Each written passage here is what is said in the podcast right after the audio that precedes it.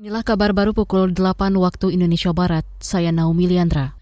Presiden Joko Widodo optimistis pendanaan proyek IKN bisa diperoleh dari sejumlah sektor mulai dari anggaran pendapatan dan belanja negara atau APBN hingga investasi swasta.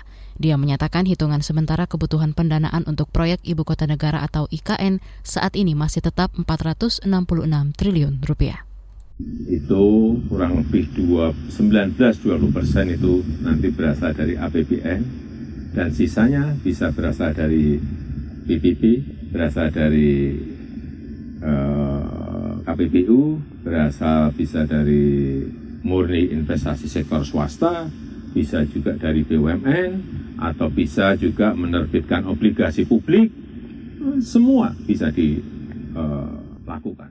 Eh, Ia menilai otorita IKN bakal fleksibel untuk mendapatkan pendanaan dari berbagai skema yang ada.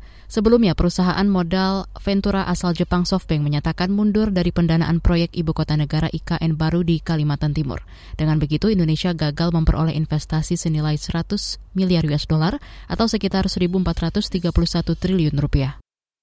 Ekonom Center of Reform on Economics Indonesia Core, Yusuf Rendi Manilet menilai kebijakan pemerintah mensubsidi minyak goreng curah agar ada pemerataan harga minyak goreng di pasar belum bisa berjalan optimal tanpa memastikan alur distribusi mengalir dengan baik. Menurutnya masih ada sumbatan pada aliran distribusi untuk komoditas minyak goreng.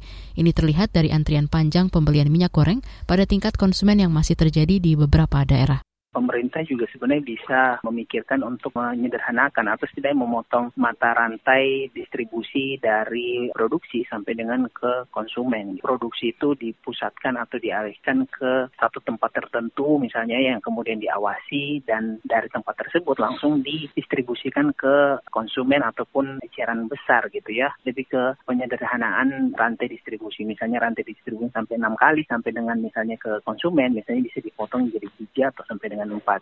Itu tadi Ekonom Center of Reform on Economics Indonesia Core Yusuf Rendi. Saudara, pemerintah akhirnya memutuskan menyalurkan subsidi bagi minyak goreng curah sebesar Rp14.000 per liter.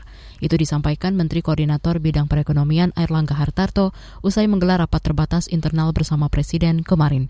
Sebelum subsidi diterapkan, pemerintah telah menetapkan HET minyak goreng curah Rp11.500 per liter. Kita beralih ke berita olahraga.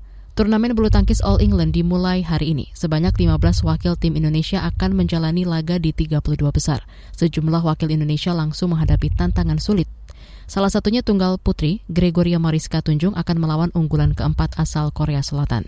An Seong. Sementara itu di babak pertama hari ini menghadirkan duel sesama ganda putra Indonesia antara Leo Roli Karnando Daniel Martin melawan Fajar Alfian Muhammad Rian Ardianto. Dari rekor pertemuan di ajang resmi, Leo Daniel dan Fajarian berbagi angka 1-1. Leo Daniel menang di Thailand Open 2021, sedangkan Fajarian berhasil membalas kekalahan tersebut di Indonesia Open 2021. Duel sesama ganda putra Indonesia lainnya adalah Fikri Bagas versus Pramudia Yeremia. Saudara, demikian kabar baru KBR. Saya Naomi Liandra, undur diri.